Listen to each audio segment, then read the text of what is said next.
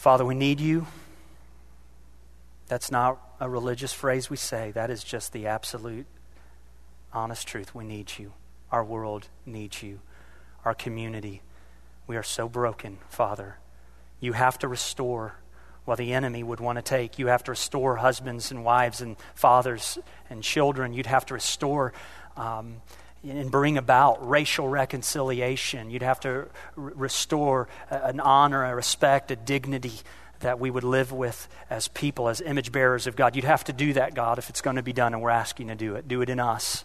Lord, would you speak to us as we come to your word, and we trust that you are doing more than we can even ask or think or imagine, and we praise you for that. I'm excited for what you're going to do today. You're incredible, and I can't wait to see you work.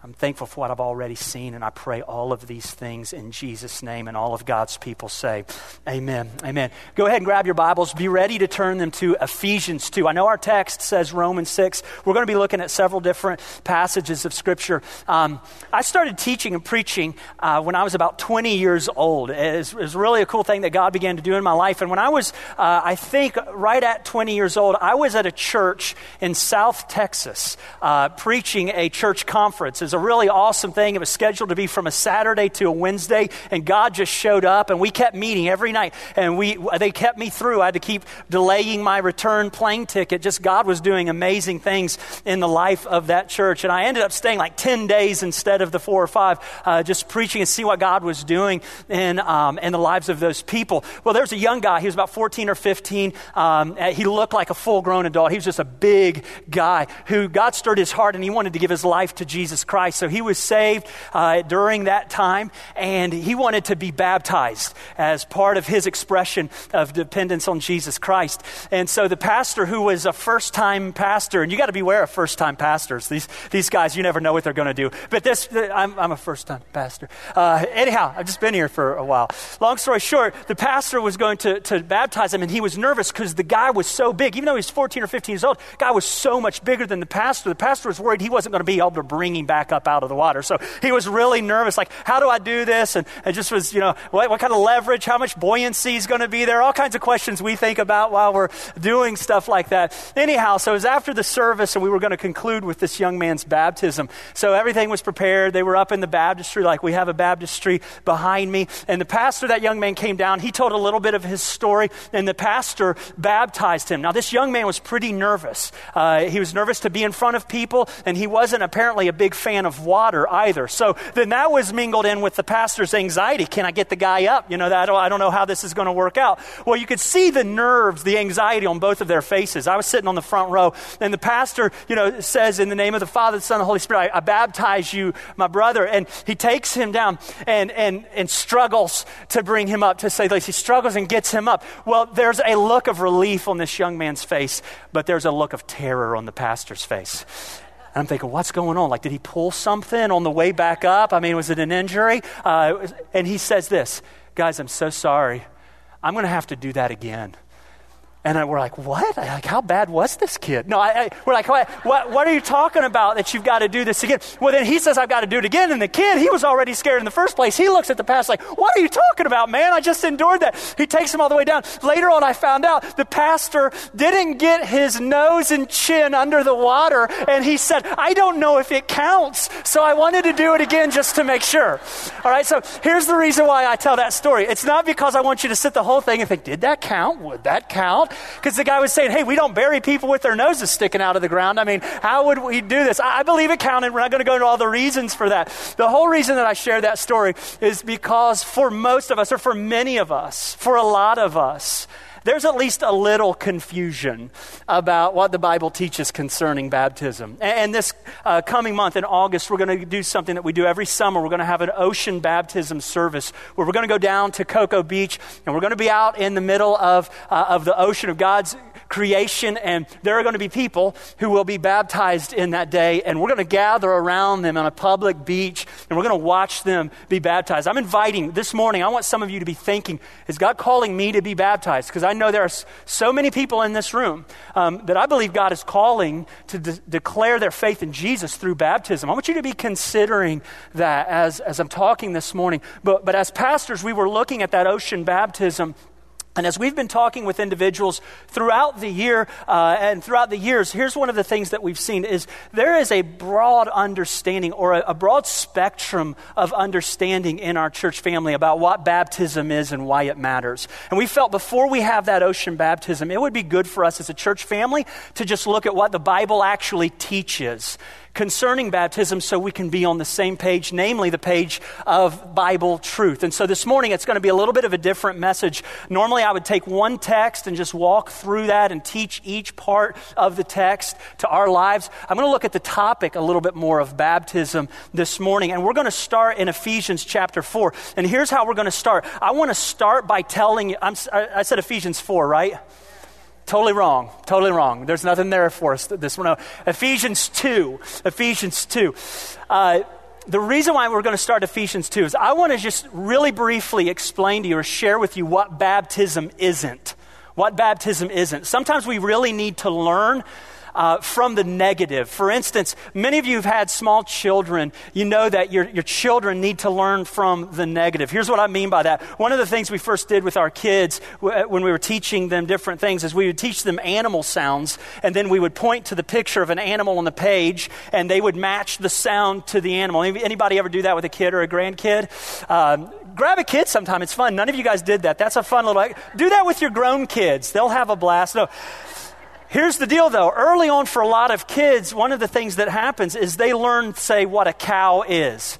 They learn what a cow is, but they don't know what a cow isn't. So every time they see anything with a head and four legs, you point to the picture and they say moo, right? Because they see what a cow is, they don't know what a cow isn't. You've got to teach not only what something is, but you've got to teach what it isn't. And so this morning we're going to start with what baptism isn't. And here's the, here's the first point baptism is not what makes us right with God. Did you hear that? Baptism is not what makes us right with God. Did you hear me say that? So, for, so here's the deal. So someone says, hey, when you get to the end of your life and you stand before God, what would you offer up? Imagine you're offering up something and God, God, I don't believe this is how it's going to happen, but just pretend that God's going to say, why would I let you into heaven? And you would say, because I was baptized when I was whatever that is not what will make you right with God. Baptism does not make you right with God. And when I ask a lot of people about their relationship with God, many of them say, I, I went down the aisle when I was a certain age, and I was baptized when I was a certain age. And while those things may have been significant in your life, they are not the things that will make you right with God. So I want to make sure we're all clear on this. Baptism does not make us right with God. Look at Ephesians chapter 2, and let's read verses 8 and 9 quickly. For by grace, grace is the, the unmerited, the unearned kindness and favor. For by grace, a gift, you have been saved. Saved from what? Saved from the penalty of our sin. All of us have sinned, and our penalty for sin is that God, as a good and righteous, just judge, will punish all sin.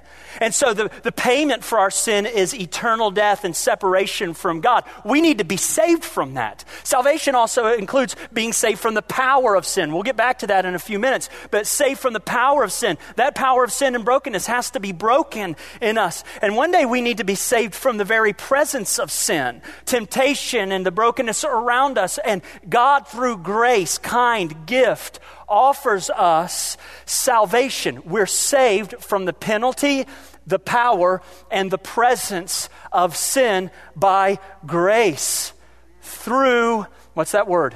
Faith. Believing, depending believing, depending on who Jesus is and what Jesus has done. When he died on the cross for our sin, he paid the penalty for our sin. When he rose again from the dead, he proved his power over death, hell, and the grave, and also gives to us his resurrection life if we believe him. So belief, dependence, faith, by grace through faith. Now look at this next phrase. And this is not your own doing. Is it your own doing? No. No. Some of you aren't convinced of that. Is it your own doing? No. It's not your doing. It is the what? Gift of God.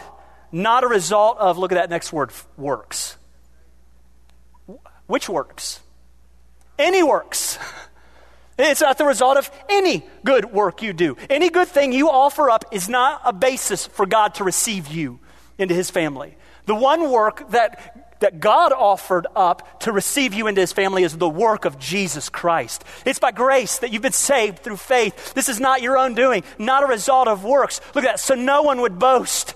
So only boast in Jesus is what that's saying. So all we can say when we stand before God and He says, Why on uh, in, in any reality would I allow you into my presence? And here's what we would say Jesus. Hallelujah. Jesus. Jesus lived the life I couldn't live, a life of perfect obedience that was pleasing to you in every way. Jesus died the death I should have died, a death as a penalty for my sin. Jesus rose again and gave me his life. He gave his life for me so that he could live his life through me. And that's what I was trusting in, not my good works. So, does baptism make us right with God? No. No. It doesn't make us right with God. Uh, Titus 3 5, listen to this. I go to Titus 3:5 because it's the greatest book in the entire Bible. If you're visiting here, my name's Titus. It's good to meet you. Wrote a little book here you're going to want to read. No, it's Titus 3:5. I'm named after this dude.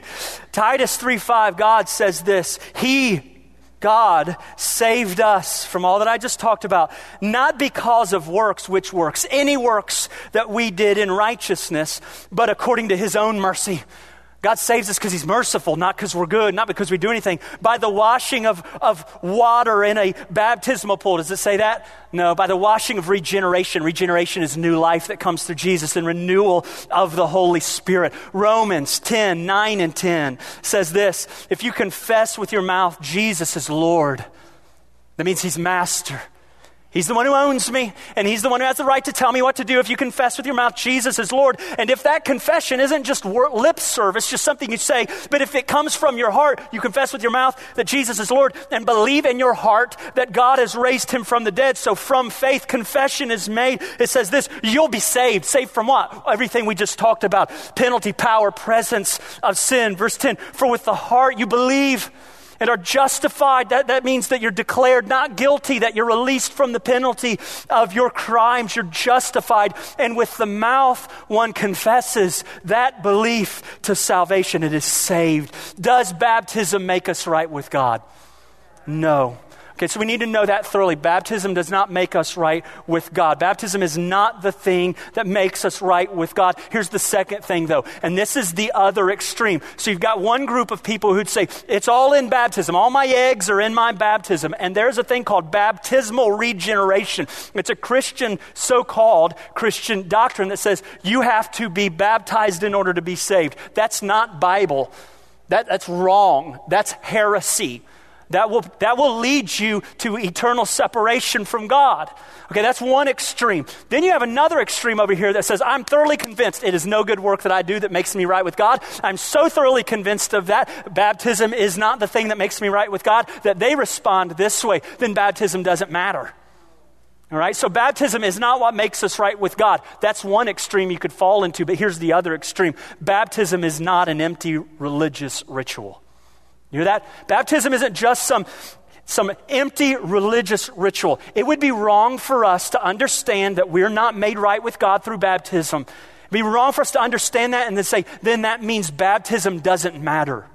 That, that, is the furthest thing from the truth. And that is not something you will, any of you, find in the New Testament scriptures. In the New Testament, what you find is that thousands and thousands and thousands of people came to believe that Jesus is the Christ and their only way to be made right with God. And do you know what? Every single one of them that we find uh, declare their, their, their faith in Jesus through the act of baptism. There's only one exception to that that we can even find. You guys know who that is?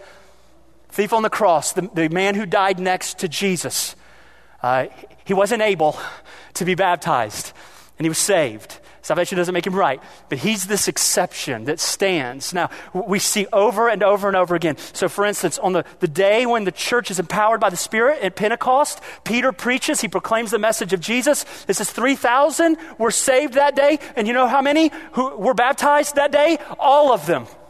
All of them. You find it's normative in the New Testament that someone who comes to faith in Jesus Christ expresses that through baptism. It's a big deal. There's a powerful dynamic that is at work within baptism when someone understands the truth of what baptism really is. And so that's what I want us to go through. I want us to see this is not an empty religious ritual. And here's why baptism matters. Here's what baptism is. And I know some of you struggle to keep up sometimes with the notes. These notes will be available on the internet, hope God willing, tomorrow. I'll clean them up a little bit um, and take out all the jokes that weren't funny, and then I'll, I'll, put them right there on the internet for you, okay?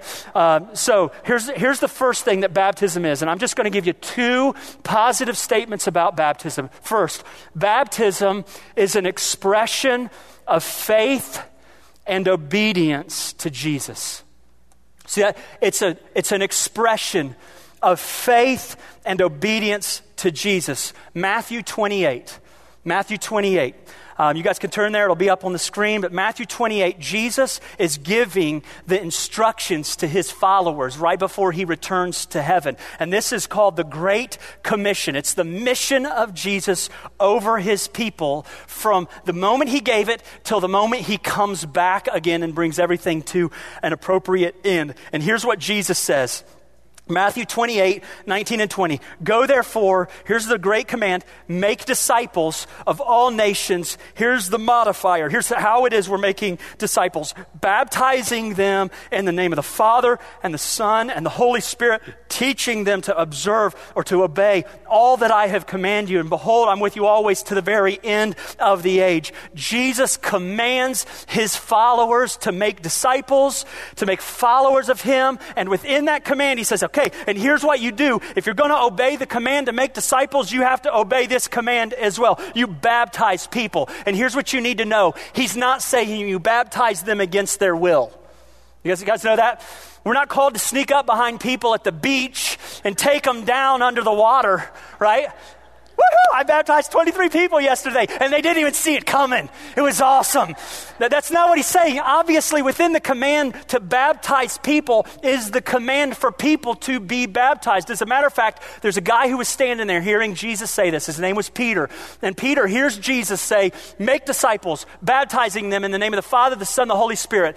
Just a few days later, he stands in front of thousands of people in the city of Jerusalem. He tells these individuals where Jesus had just been crucified and was raised to new life. He tells these individuals, listen, I want to tell you about this Jesus who was crucified. I want to tell you what he has done for you. And the people cry out after they hear about the life, death, and resurrection of Jesus. They cry out, what should we do?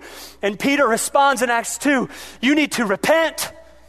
Turn away from your self centered sinfulness. Turn away by turning to Jesus in faith and dependence. Recognize He's your Savior. He says, Repent and be baptized. Every one of you, this is a quote, every one of you in the name of Jesus Christ. How many of them should be baptized? Every single one of them.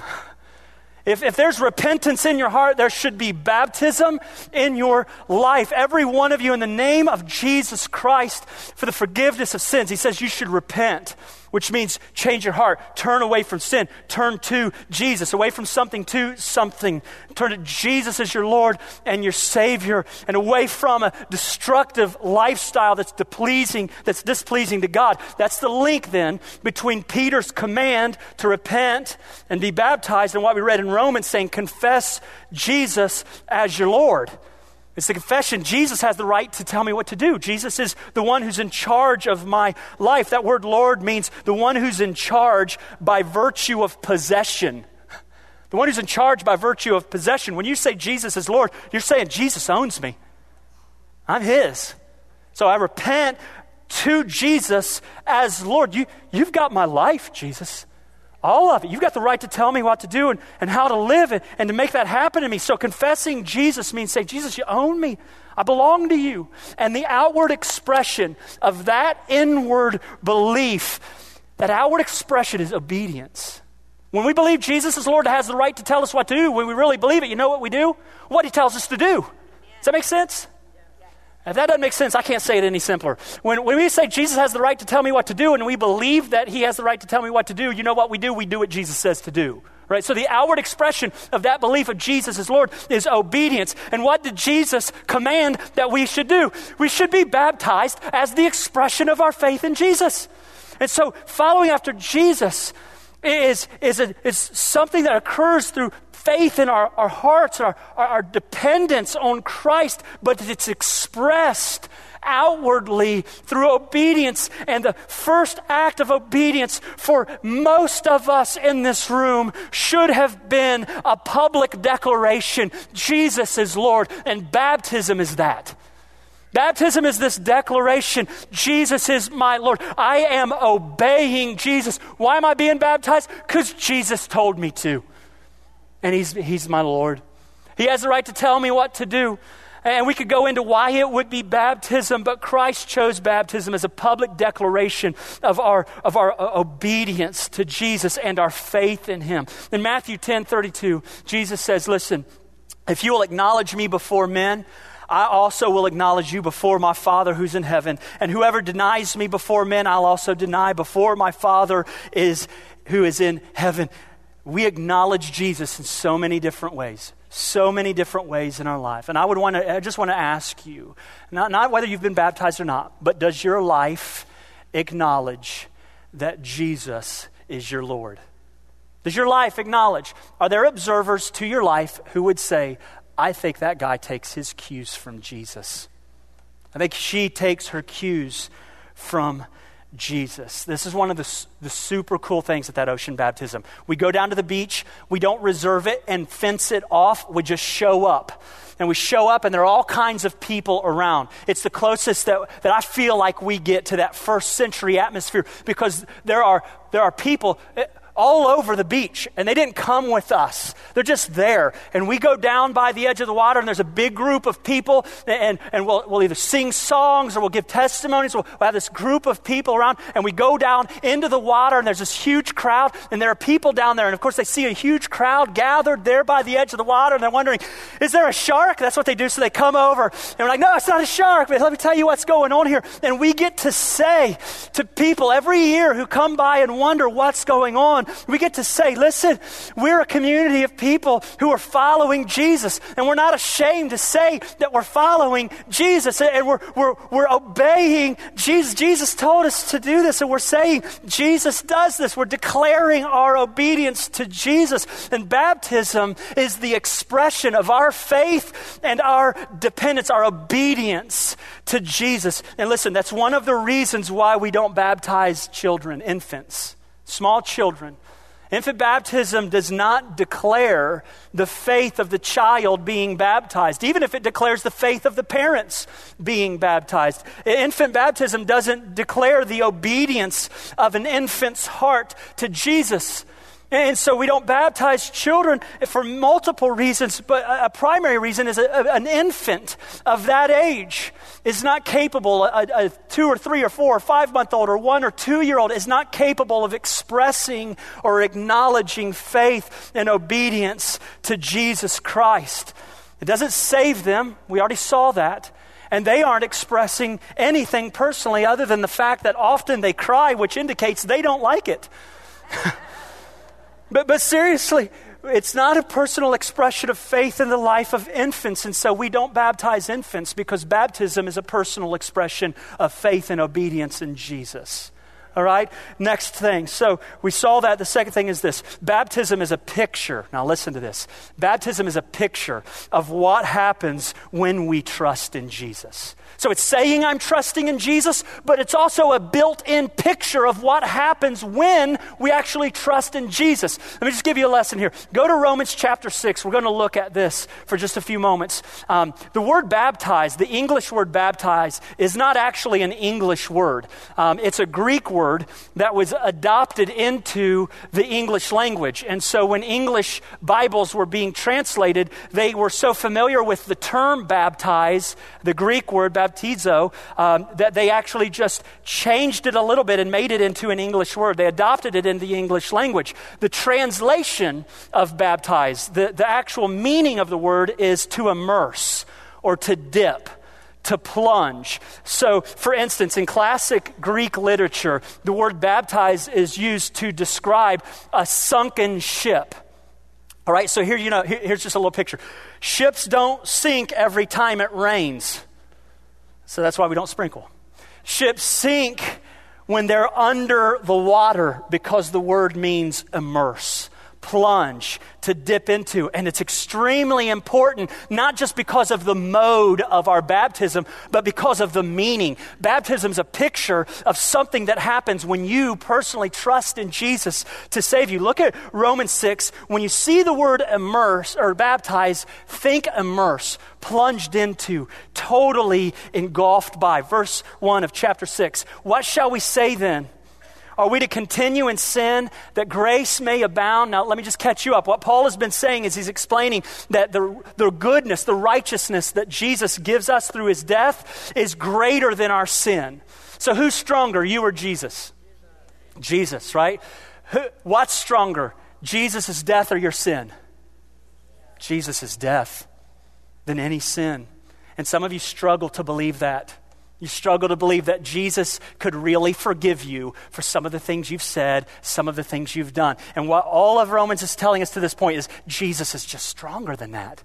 He's stronger than any sin, and his righteousness is so far greater that he describes it as saying, Where sin is and even abounds, where there's a ton of it, says, Grace abounds even more. The gift of Jesus abounds. It's, it's so abundant in comparison to our sin. And here's what he realizes when you say that, hey, that no matter how much you sin, Jesus has more grace than your sin. Paul knows someone's going to say, Oh, well, then should I just sin a whole lot to show how much grace Jesus has? That's why he's saying, Should I sin that grace might abound? Verse 2. By no means. How can we who died to sin still live in it? You hear that? How do we die to sin still live in it?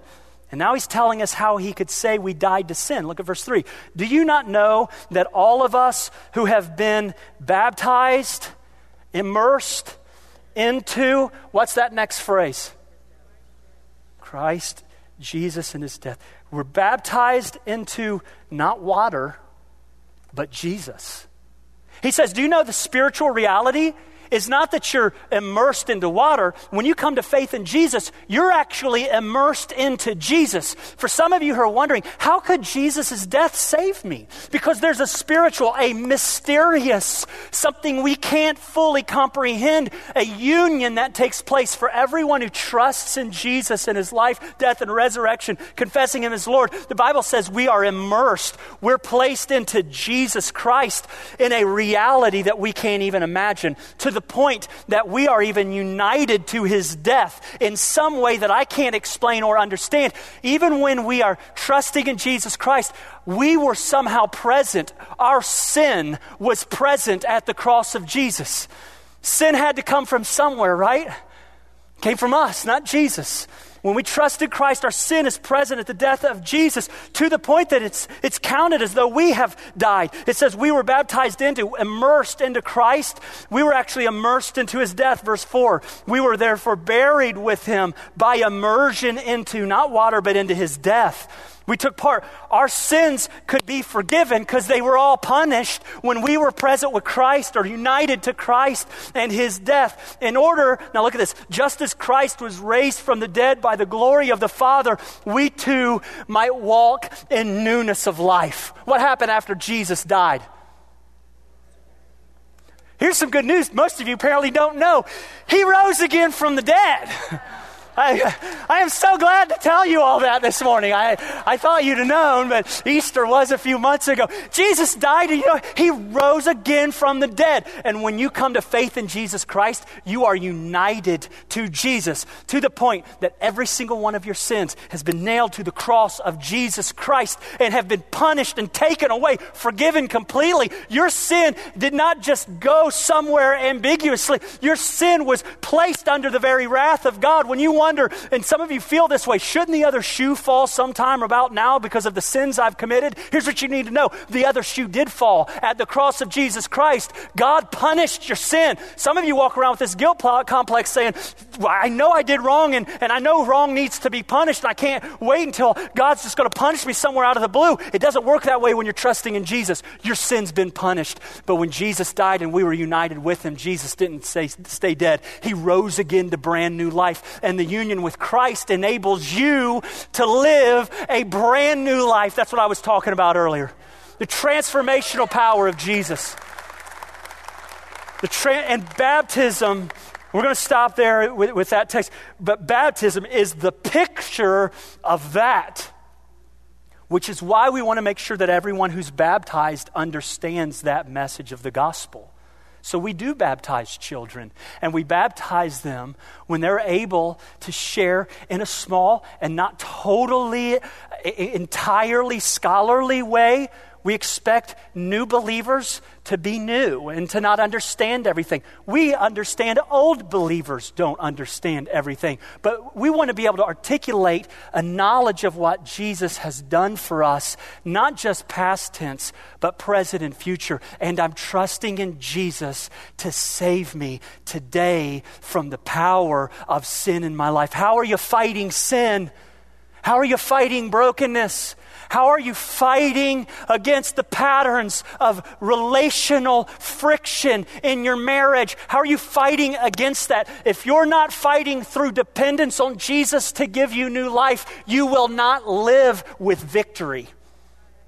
And baptism is the picture. I'm going to continue trusting in Jesus as the one who saves me in every way that I need to be saved. So, baptism is not what makes us right with God. It is not an empty religious ritual. Baptism is an expression of faith and obedience to Jesus and a picture of what happens to us, what we believe with all our heart happens to us when we trust in Jesus Christ. And when I say picture, I know some of you, you, you you just you're all over the map because there are all kinds of different pictures. You guys know all pictures are not created equal, right?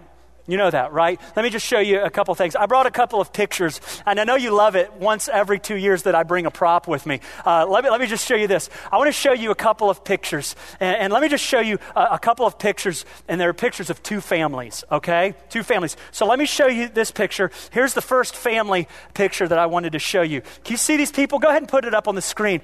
Isn't that a beautiful family? Look at that. He, the son looked just like his dad. I mean, literally, spitting image. Uh, they're so beautiful that they have modeled for literally tens of thousands of public restroom signs. Like they are famous. That's a famous family. I mean, this is a, look at that. This is an all American family right now. So, this is a picture of a family, right? Pictures are important, okay? Um, but let me show you another picture, okay? Check this one out. Hold on. Put that on. Yeah. Yeah. Look at, hey, see, you know what to do. Where's the applause sign? We need to get one installed because most of you missed the cue. Uh, look at those kids. I mean, okay, so this was taken when I was going to be announced as senior pastor uh, of First Baptist Merritt Island. It was on the front porch. Notice the stucco motif. It was on the front porch. And because we're high class people, Emily and I, we had a step ladder that we put out on the porch and set the timer on our, our camera and, and took that picture for ourselves. And uh, look at that. That's beautiful. Now, that's a, tell me now, that's a beautiful family, right? Look at that. Look at that. Look at that hottie. That's a hottie. Let me just tell you something. I crumbled up and threw over my shoulder the picture of the other family. And I don't think that any of you were offended at that, right? If you came and crumpled up this picture of this family and threw it over your shoulder, I don't know what happens when pastors get in a fight. Do they lose their job? I don't know. Is beating someone up a terminable offense for a, I don't know, I don't know. I just would do it. Ask questions later. Why? Because all pictures aren't created equal, right? They're not all created equal. And the, the worth of the picture, the value of the picture is in correlation and ratio to how special, how unique, how, how important the reality is that the picture's pointing to. And when we say that baptism is a picture, we don't mean that it's meaningless and to be cast aside. We mean that it is a picture of the most meaningful, most powerful, most wonderful thing in all of reality. And because it is that kind of picture, it's important that it's painted correctly.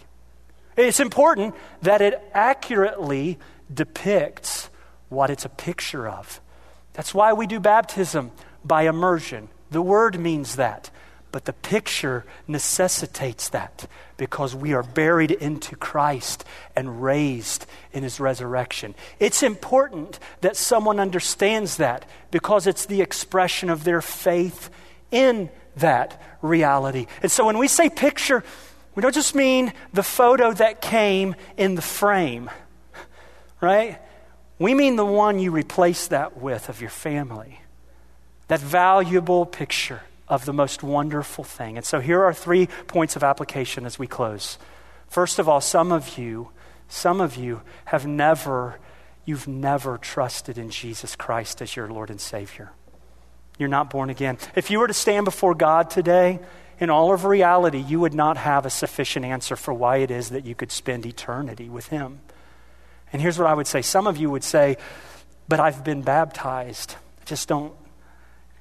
Here's the story don't trust in the picture, live in the reality. Are you trusting in Jesus personally? Some of you have trusted in Jesus and you're trusting in Christ, but you've never made that known publicly as an expression of your faith and obedience through baptism. And I believe with all my heart, Jesus is calling you to be baptized. And here's what I would encourage you to do don't delay that. Um, we're going to have our pastors down front. We want to talk with you about your salvation. We want to talk to you about baptism. Some of you need to commit. Our, our ocean baptism would be an awesome time for you to do that. And I want to encourage you. If you've been thinking or praying about that, I want to say, listen, don't delay on that. Come speak with one of our pastors, and we'll get you connected with one of our counselors this morning so that you can get set up for that time of ocean baptism and you can declare what Jesus has called you to declare. And here's the last one it would be pretty weird if I did dinner every night with that photo. You know, if I said, okay, if you do that every night, I hope I didn't offend you, but you kind of should see somebody about that. I don't go home and put the photo on the table and do life with the picture. As precious it is, as it is. I live with the real thing. And here's the deal some of us, some of us have stopped living in the reality that Jesus has provided for us. How are you fighting sin and brokenness? If it's not through dependence on Jesus and the new life that He gives, you'll never experience victory through Him. And so today I'm asking that you would follow the call of Christ. If He's called you into salvation, you've never placed your faith and trust, today's your day. If you've never expressed that through baptism, today come and be a part of that act as an expression of your faith in Christ. And for all of you who'd say, I am trusting in Christ and I have been baptized, examine your life. Are you confronting the bro- brokenness through faith in Jesus? Are you just trying really hard and failing an awful lot? Christ alone gives us a new life. That's the word of God for us today. Church, do you receive the word of God? I'm going to ask you to just join me in standing and let's enter into a, a time of prayer and reflection.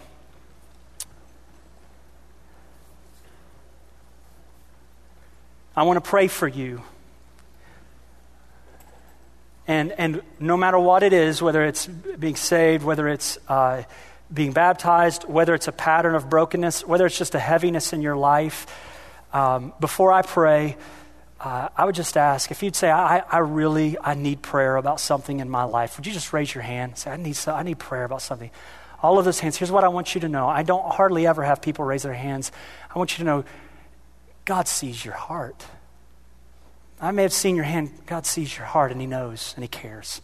And I'm going to ask Him to do a work in your life. Would you join me in praying?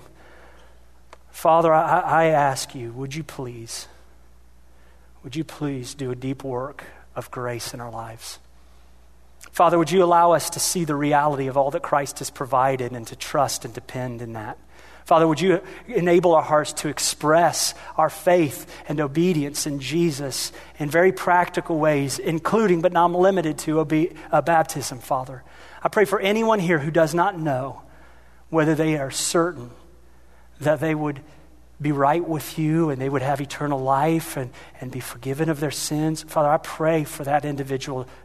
Lord, don't allow us to leave with uncertainty about our souls and our relationship with you. And God, I pray for all of my brothers and sisters those who are dealing and struggling with brokenness in their families, and their jobs, and their community, those who have heavy hearts, all those that raise their hand. God, would you bless us today with the knowledge of Christ and with the power of the Holy Spirit? Father, we need you. And our prayer is the acknowledgement, Father, that we need you. Uh, we love you and we praise you and ask all these things in Jesus' name. And all of God's people say, Amen.